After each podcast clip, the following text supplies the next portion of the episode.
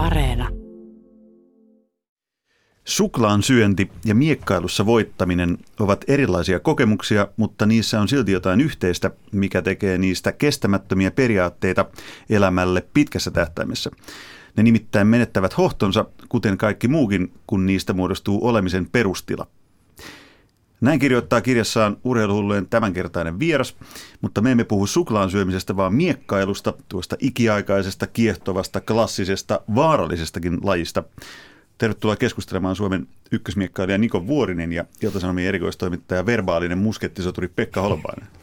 Kiitos. Kiitoksia. Niko Vuorinen, sä oot miekkailija, tarkemmin sanottuna kalpamiekkailija, oot paljon muutakin, filosofia-kirjailija, mennään niihin myöhemmin, mutta nyt ensin mua kiinnostaa, että miten tämmöisen lajin pariin on päätynyt, siis miekkailu?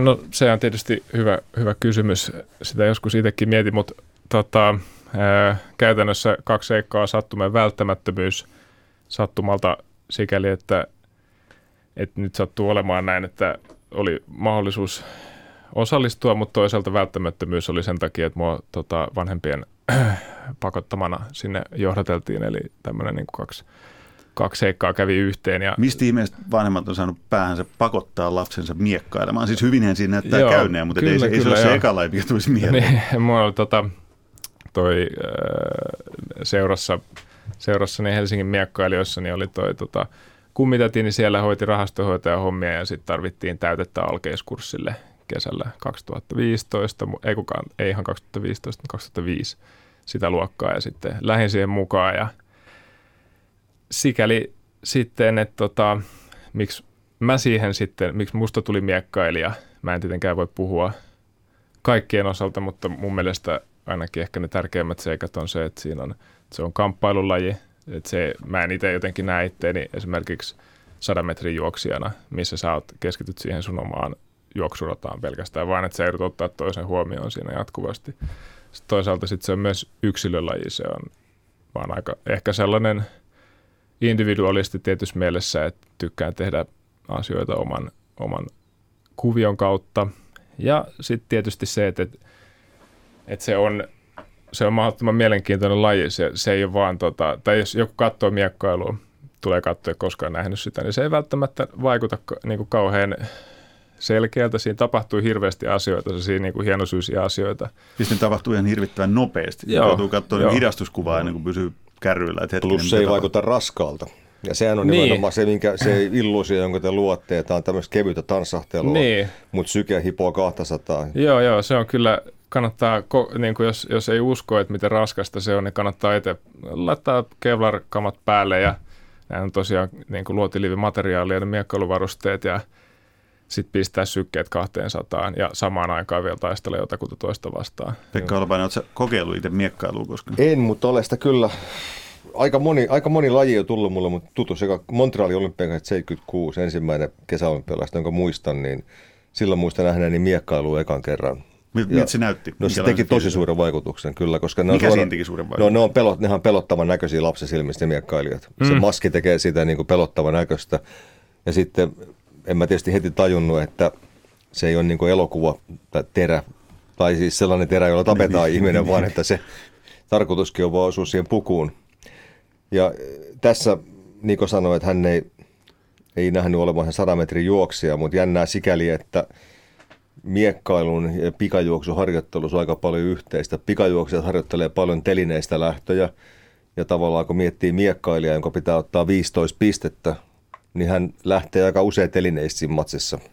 Mm, no se on totta, mutta jos haluaisi niin kuin vähän laajentaa sitä telineistä lähtöä, niin koska siinä on toinen ihminen, niin se vähän mm. tietyssä mielessä pelaat kivisakset paperia sen suhteen, että miten sä asennoidut taktisesti aina kun sä saat pisteen, voit sä luottaa siihen, että sä pystyt toteuttaa sama jutun uudestaan ja uudestaan vai voiko olla niin, että vastustaja keksii sen, mitä sä haet takaa asemoituu itse paremmin. Mä tarkoitin, että siinä tehdään hirvittävä määrä erittäin räjähtäviä liikkeitä. Se on totta, joo. Niin se on, se on kyllä ehdottomasti sitä ei, ei käy kieltäminen. Että. Ja samaan Mikä... aikaan on oltava erittäin hyvä kestävyyspohja, koska muuten laktaatit nousee hallikatosta läpi ja mm. simahdat siellä pukusalle. Oliko se nimenomaan se, se taistelu niin kuin toista vastaan, taistelulaji, klassinen taistelulaji, mikä siinä viehätti, että, tosta miekka käteen ja sitten tuntuu niin kuin hienolta, kun no, pääsee sillä vähän tökkäämään. Niin mun, mun mielestä se, se, ehkä siinä on se, että siinä pääsee voittamaan, se on se, on se, se, on se juttu. Jokaisen pikkulapsen suurin toive. Kyllä mäkin muistan, kun puusta tehtiin miekat vielä silloin joskus 80-luvulla, ja sitten niitä taisteltiin, mutta silloin ei äiti kiesi, että silloin ei saa ainakaan niin tökätä. Ehkä joskus rikottiin tätä kieltoa kavereiden kanssa. Siis se, se, miksi se mun mielestä on miekkailussa nimenomaan se taistelu tulee hyvin esille, että, että todella pisteet näkyy siinä, se laite, joka laskee pisteitä, se ei valehtele. Sä, sä voitat toisen, sä päihität sen kerta toisensa jälkeen, niin sitten totta kai huono häviäjä on huono häviäjä, mutta mun mielestä miekkailussa siihen kuuluu se, että sä joudut niin kuin myöntää sen tappios niin kuin tosi suoraan ja se, se on se yksi hienompi puoli siinä. Niin siinähän se ei, niin varria, ei tarvita varria, koska siinähän on sähköinen laite, joka rekisteröi se osuman. Ja... Joo, no siis nykyään tässä maailmankupissa meillä on, on videotuomarointi myös mukana. Et, et, äh, ei sitä ihan hirveästi käytetä, mutta aina välillä tietysti tulee, että kysymys oliko sivurajasta yli, oliko takarajasta yli, tuliko joku muu sääntöjen rike siinä ennen osumaa. Vinkiksi muuten, niin tuossa lämpiössä Niko sanoi, kun mä kysyin, että minkä lajin parista olisi hyvä tulla miekkailu, jos miekkailu kiinnostaa, niin hän sanoi, että Mikä se on? sulkapallo olisi aika ihanteellinen laji. Siinä on samoja elementtejä jonkun verran. Kuin... Ah, totta. Siinä liikutaan koko ajan, kun palataan mm, tiettyyn joo. pisteeseen, niin sitten taas liikutaan. Ja luetaan peliä valtavasti. Ja luetaan peliä vastustajaa vastaan.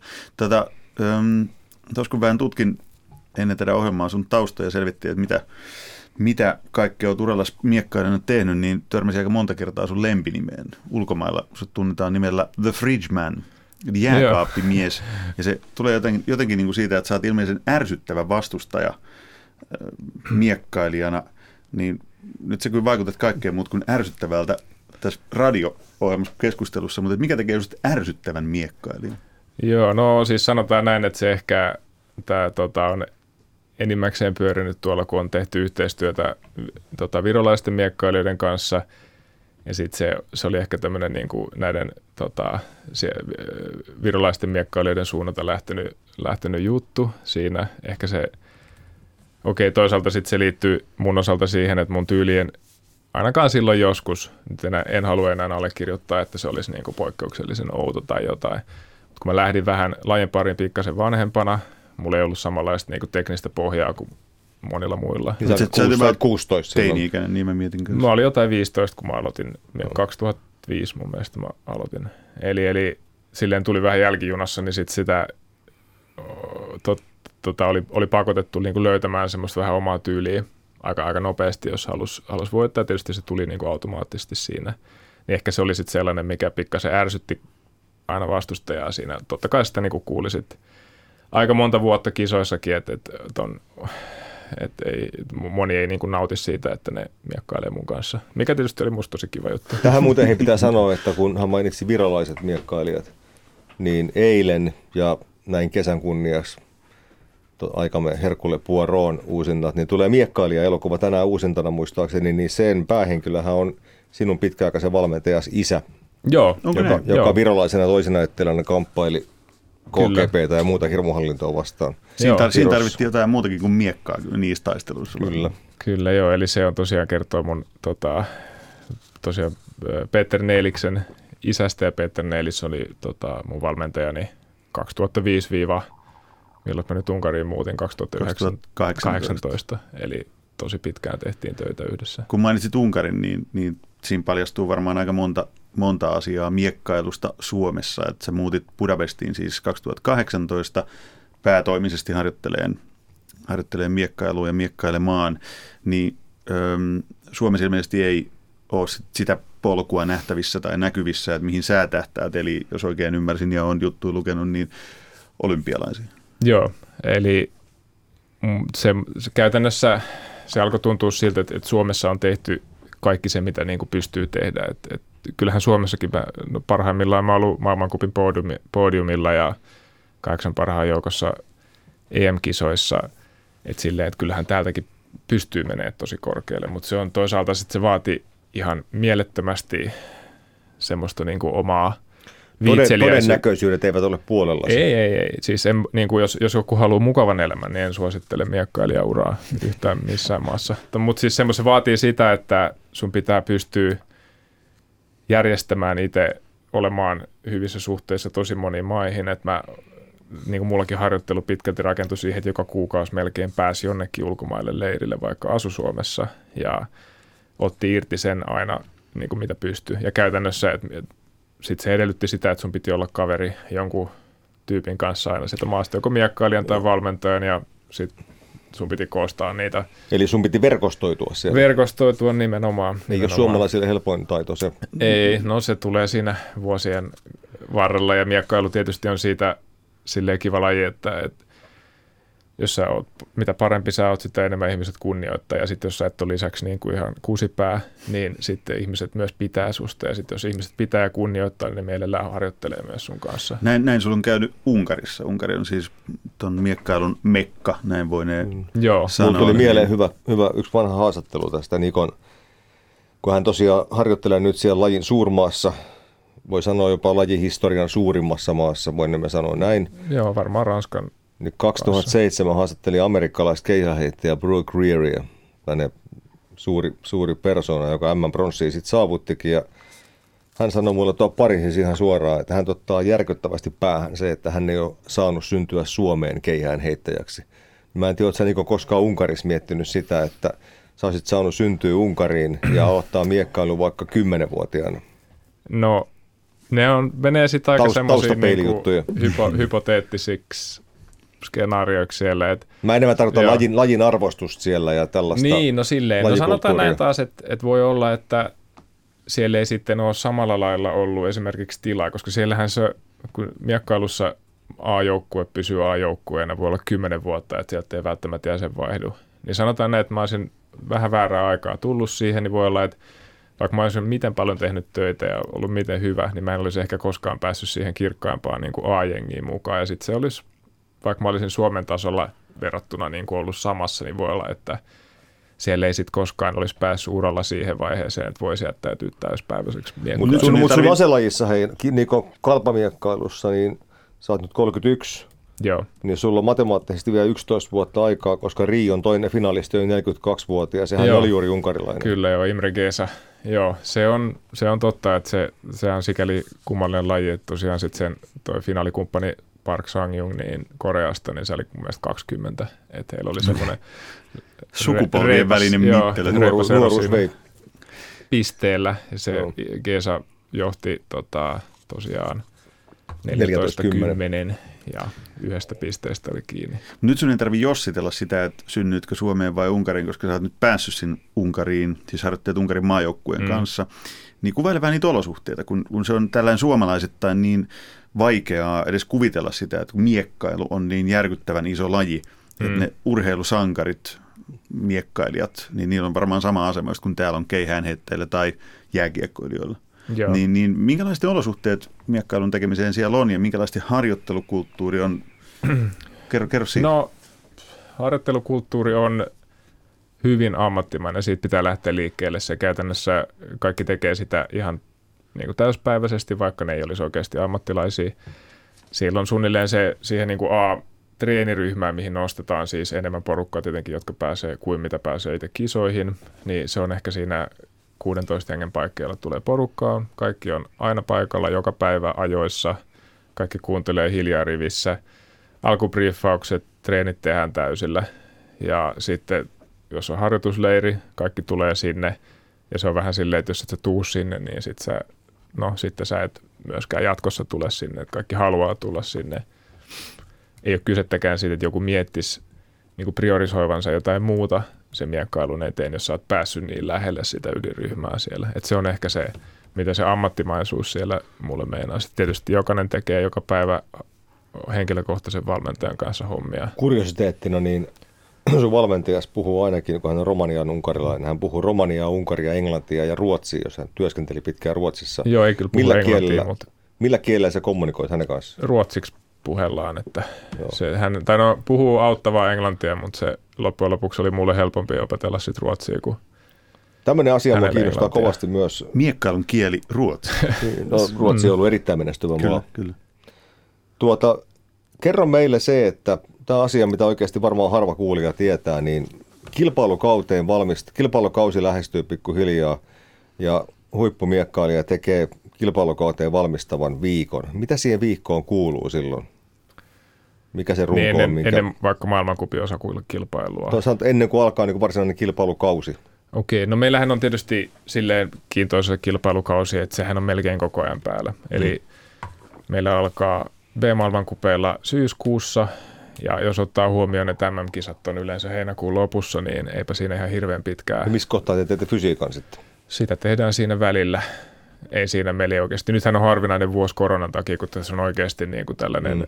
Oikea ylimenokausi ja äh, tota, tämmöistä niin kuin vapaa-aikaa. Että eihän meillä todellakaan, niin kuin, mä muistan minä, milloin mulla olisi monta vuotta sitten, ehkä joskus lapsena olisi ollut näin paljon aikaa niin kuin harjoitella. onko ihan muuta No onhan tietysti kokonaisuus nyt on aika kummallinen, mutta kyllä mä selviän.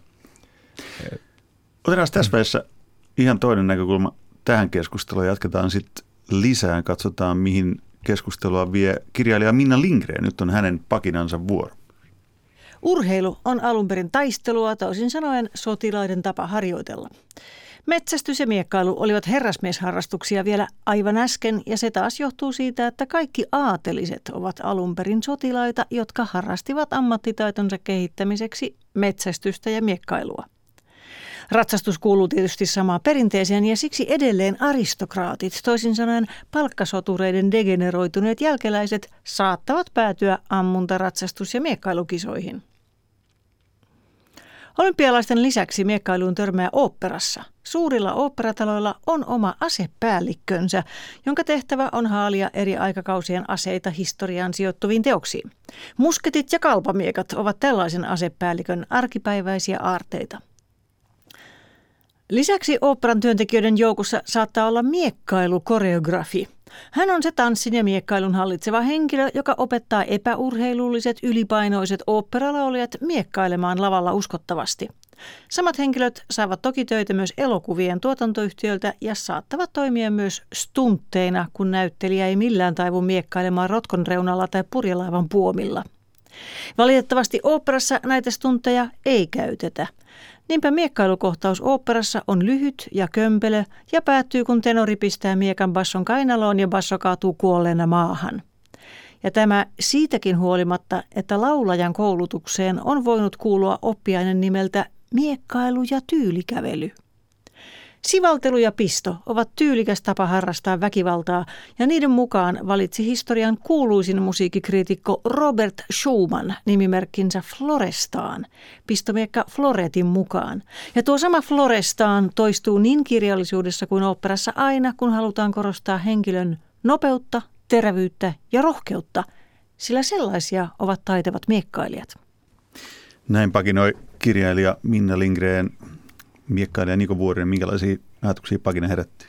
Tunnistitko lajisi? No en, en, enpä nyt ehkä enää Oletko palkkasoturi degeneroitunut jälkeläinen? No siitä voidaan puhua, mutta tota, sanotaan näin, että se urheilulajina on, on nykyään tosi kaukana siitä, mitä se ehkä on niin kuin ollut joskus tämmöisenä aatelisten harrastuksena. Et totta kai siinä nyt edelleen siis, no yhteistä on se, että pyritään tota, simuloimaan niin kuin taistelua miekalla, mutta Sanotaan yleisesti ottaen, että lähes kaikki vanhat, lähes täysin sotilaslajit, poliisi niin edelleen, niin ne ovat kyllä vuosikymmenien mittaan koko lailla irtautuneet sieltä juuriltaan niin kuin koko lailla siviilien harrastettavaksi toiminnaksi. Eli näin miekkailuhan yksi näistä lajeista. Eli se on niin, se on niin laajalti levinnyt laji globaalisti tällä hetkellä, että ei ne kaikki voi olla sotilaita, jotka sitä harrastaa. Kyllä siellä, ja siellä on naisia mukana yhtä paljon kuin miehiäkin, eli se jo Mm. Takaa tämän. Mutta tuota oli kuitenkin nopeus, terävyys, rohkeus. Joo. Nämä määreet kuvaa varmaan edelleenkin sitä. joo, on kyse. kyllä. Kaikki ei ole ihan hirveän nopeita mun mielestä, mutta kyllä mun mielestä joo, mennään sillä. Voiko miekkailija olla hidas? Voiko se No- olla just niin kuin Minna kuvaili, että se tenorin ja basson välinen Mun kömpelö mielestä siinä pitää akti. niinku e- erottaa niinku tämmöinen relati- tai suhteellinen nopeus, että, että mitä se on, että millä sä rikot toisen toiminnan tempoa siinä. Että se on olennaisempaa se, että jos sulla olisi kyse olisi vaan että kuka on niin kuin aidosti maksimaalisen nopea, niin sitten Usain Bolt olisi varmaan niin kuin maailman paras miekkailija myös. Ei sille, etteikö se varmasti olisi tosi hyvä miekkailijakin, jos se olisi siihen uralle lähtenyt. Mutta mut se siihen niin kuin miekkailuun myös liittyy niin kuin lajiteknisesti tosi paljon tämmöisiä juttuja, mitkä on niin kuin suhteellisia siinä, että se, sä teet jotain suhteessa toiseen. Ja tietysti se johtuu siitä, koska se on kamppailulaji, sä oot koko ajan niin kuin kontaktissa toisen kanssa.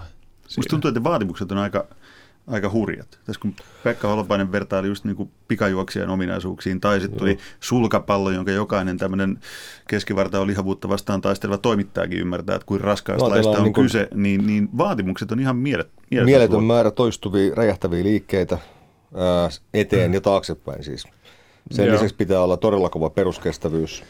Sitten pitää olla niin kuin todella myös ketterä Eli niin kuin Minna haukkuu näitä kömpelöitä operavienkkailijoita, niin se ei kyllä siellä tosi siis kauan pärjää. Ja sitten tulee tämä mielenhallinta. Ja tässä mulla on kysymys sulle. Eli Suomessahan tällä hetkellä lisenssiharrastajien määrä on alle tuhat.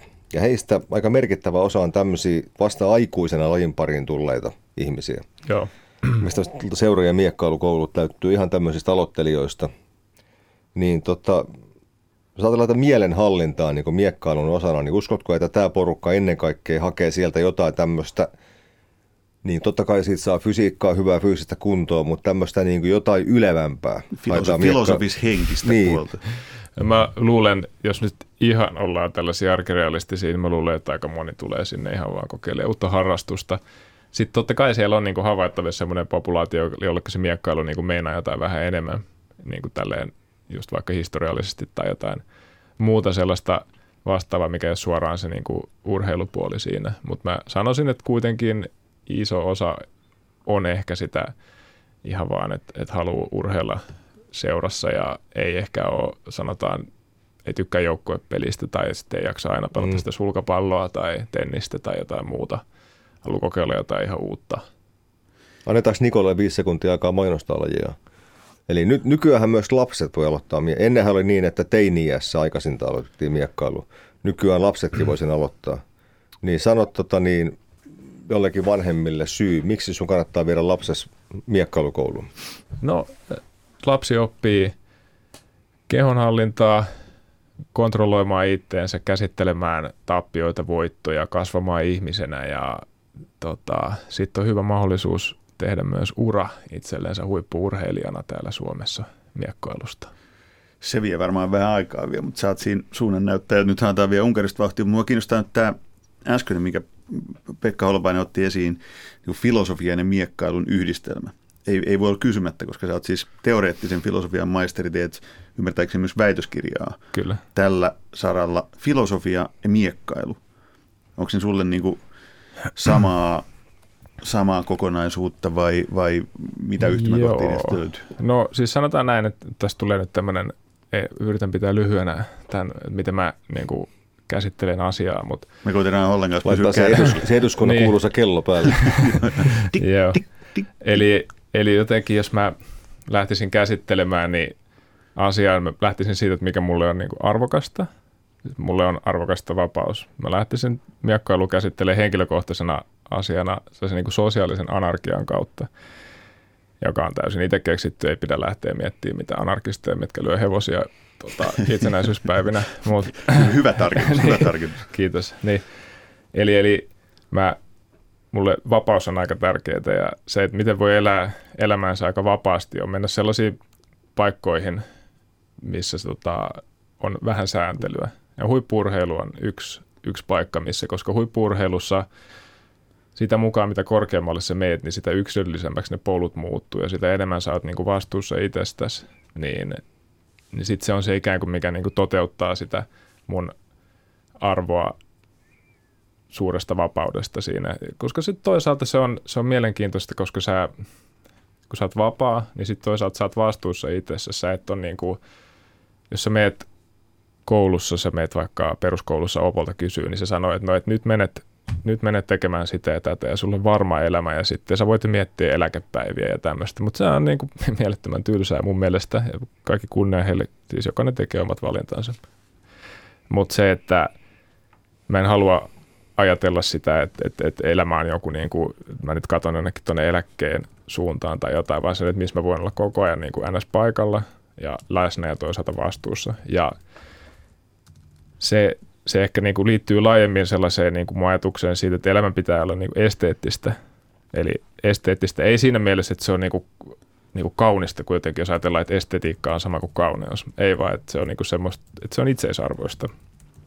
Eli, eli kun meillä on näitä arvoja, meillä on niin kuin itseisarvoisia asioita, niin kuin mulle vapaus on sellainen, niin silloin mä pyrin niin kuin elämään elämäni esteettisesti sille, että mä rakennan sen tämän niin kuin vapausarvon.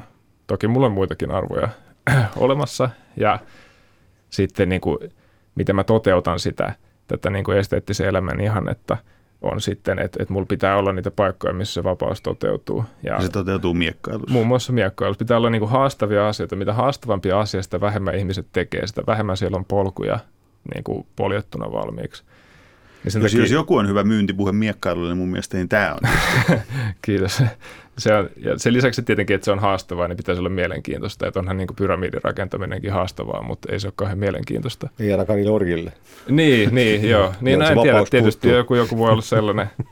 Ja sitten, no en mä tiedä, mulle niin kuin filosofia ja sitten kirjoittaminen ja kilpaurheilu, ne on sellaisia paikkoja, missä kovin moni ei ole, ja sen takia sitten mä pystyn ikään kuin laatimaan omia sääntöjäni siellä. Ja, ja, ja siellä niin kuin rakentaa elämä sellaiseksi, mun mielestä ei voi sanoa, että rakennetaan, niin kuin, nyt kun puhutaan estetiikasta, tulee helposti mieleen, että se on niin kuin taideteos. Mutta ei, mun mielestä taideteos on joku semmoinen, minkä sä, sä laitat sit syrjään ja sä voit niin kuin irtautua siitä, mutta et sä halua irtautua sun elämästä, jos se on tosi hyvä. Sä haluat olla siinä paikalla, sä haluat elää sitä.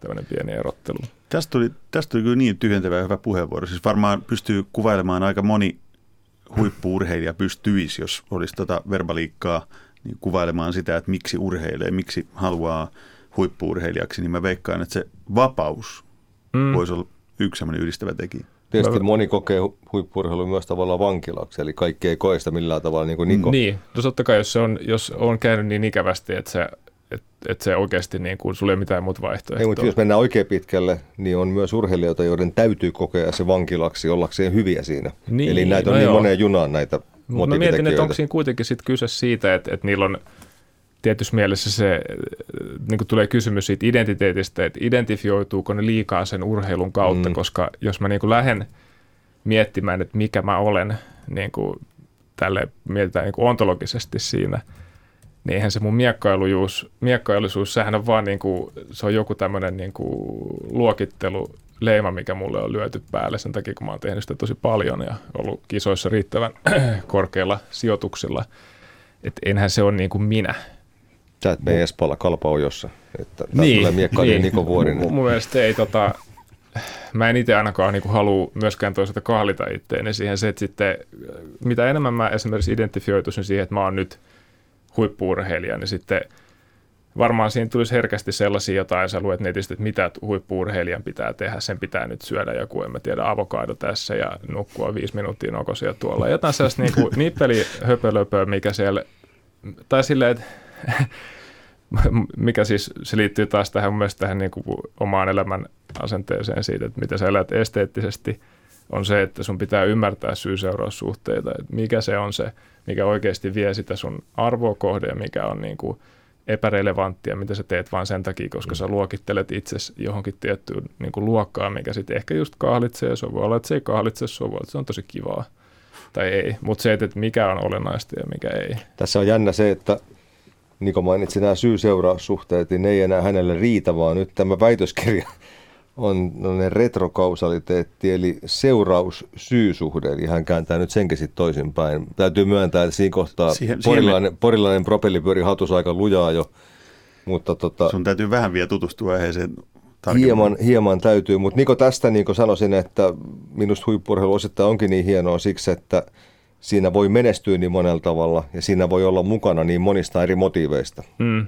Se on mun mielestä aika tärkeää tiedostaa se, että mikä se on se oikeasti se motiivi, minkä takia sä oot mukana. Kuka, kuka se on se tennispelaaja huipputyyppi, joka tota... Agassi. Niin. Joka ja sai, nyt sit, että nyt, hän vihaa tennistä. Joo, ja sitten nyt on tos toi, hetken, onko se serbialainen kaveri vai? Djokovic vai? Ei se kyllä, vaan hetkonen. No mutta kuitenkin tota, kans sille jotenkin, että et pelaa vaan niinku rahan takia, mutta Mm. on kuitenkin tosi hyvä. Mm. Niin totta kai siis... Mulla Vähän, se- vähän erilainen Joo. motiivi kuin sulla vapauden niin, motiivi. Niin, niin, niin. Se, tai että- nyt jollekin Mm. raha tuo. Mutta se on kova kaveri, joka on miekkailussa mukaan rahan takia. Joo, itse asiassa multa Unkarissa on kysytty. Me oltiin yhdellä majuleirillä siellä, että kysyi yksi, yksi niistä majutyypeistä, että, että, että, että, että, niin kuin, että miksi miekkalaiset, mie, miekkalaiset, miksi suomalaiset miekkailee? Ja mä olin mietin, että, no, että onko tämä nyt joku dissaus, että, että te olette niin huono, että miksi te edes yritätte. Mutta eikö se kysy vaan, että, no, että ei teillä ole niin kuin ammattilaistoimintaa tai te ette saa tästä niin kuin uraa, niin miksi te vaivaudutte?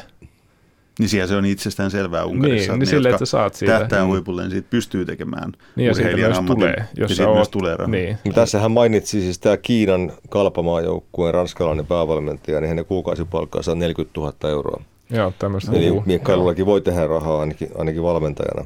Näin mä. Kyllä, kyllä. Ja onhan se varmasti, mun mielestä Kiinassa miekkailussa ainakin se oli hetken aikaa ennen kuin tämä tuli tämä Obri sinne töihin, niin niillä oli, oli semmoista pientä, pientä tota, korruptio siitä, että ei nyt niin yllätä, jos Kiinasta on kyse, mutta että, että sinne nimenomaan mentiin rahaa edelleen, sitten kun tuli pikkasen tili taskuun, niin sitten lähettiin ja joukkue vaihteli koko ajan ja mikä tietysti ei niin kuin se lajin kannalta ole kauhean kestävä ratkaisu.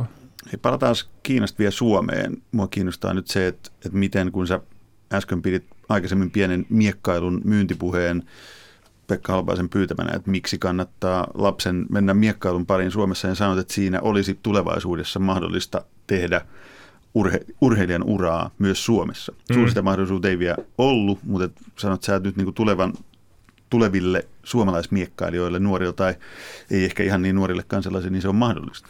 Mitä pitäisi tapahtua Joo. Suomessa? Että no Suomessa... ei, ei, ei, nyt haaveilla mistään, niin kuin, että meistä tulee miekkailun Unkarin Mm. kilpailija, mutta että et, et se olisi laji, jota ei pide- pidettäisi ihan niin vieraan. Joo, okei, itse asiassa kaksi juttua. Eli ensinnäkin tietysti se, että mähän tein tätä myös päivätyökseni Suomessa useamman vuoden, eli se on mahdollista.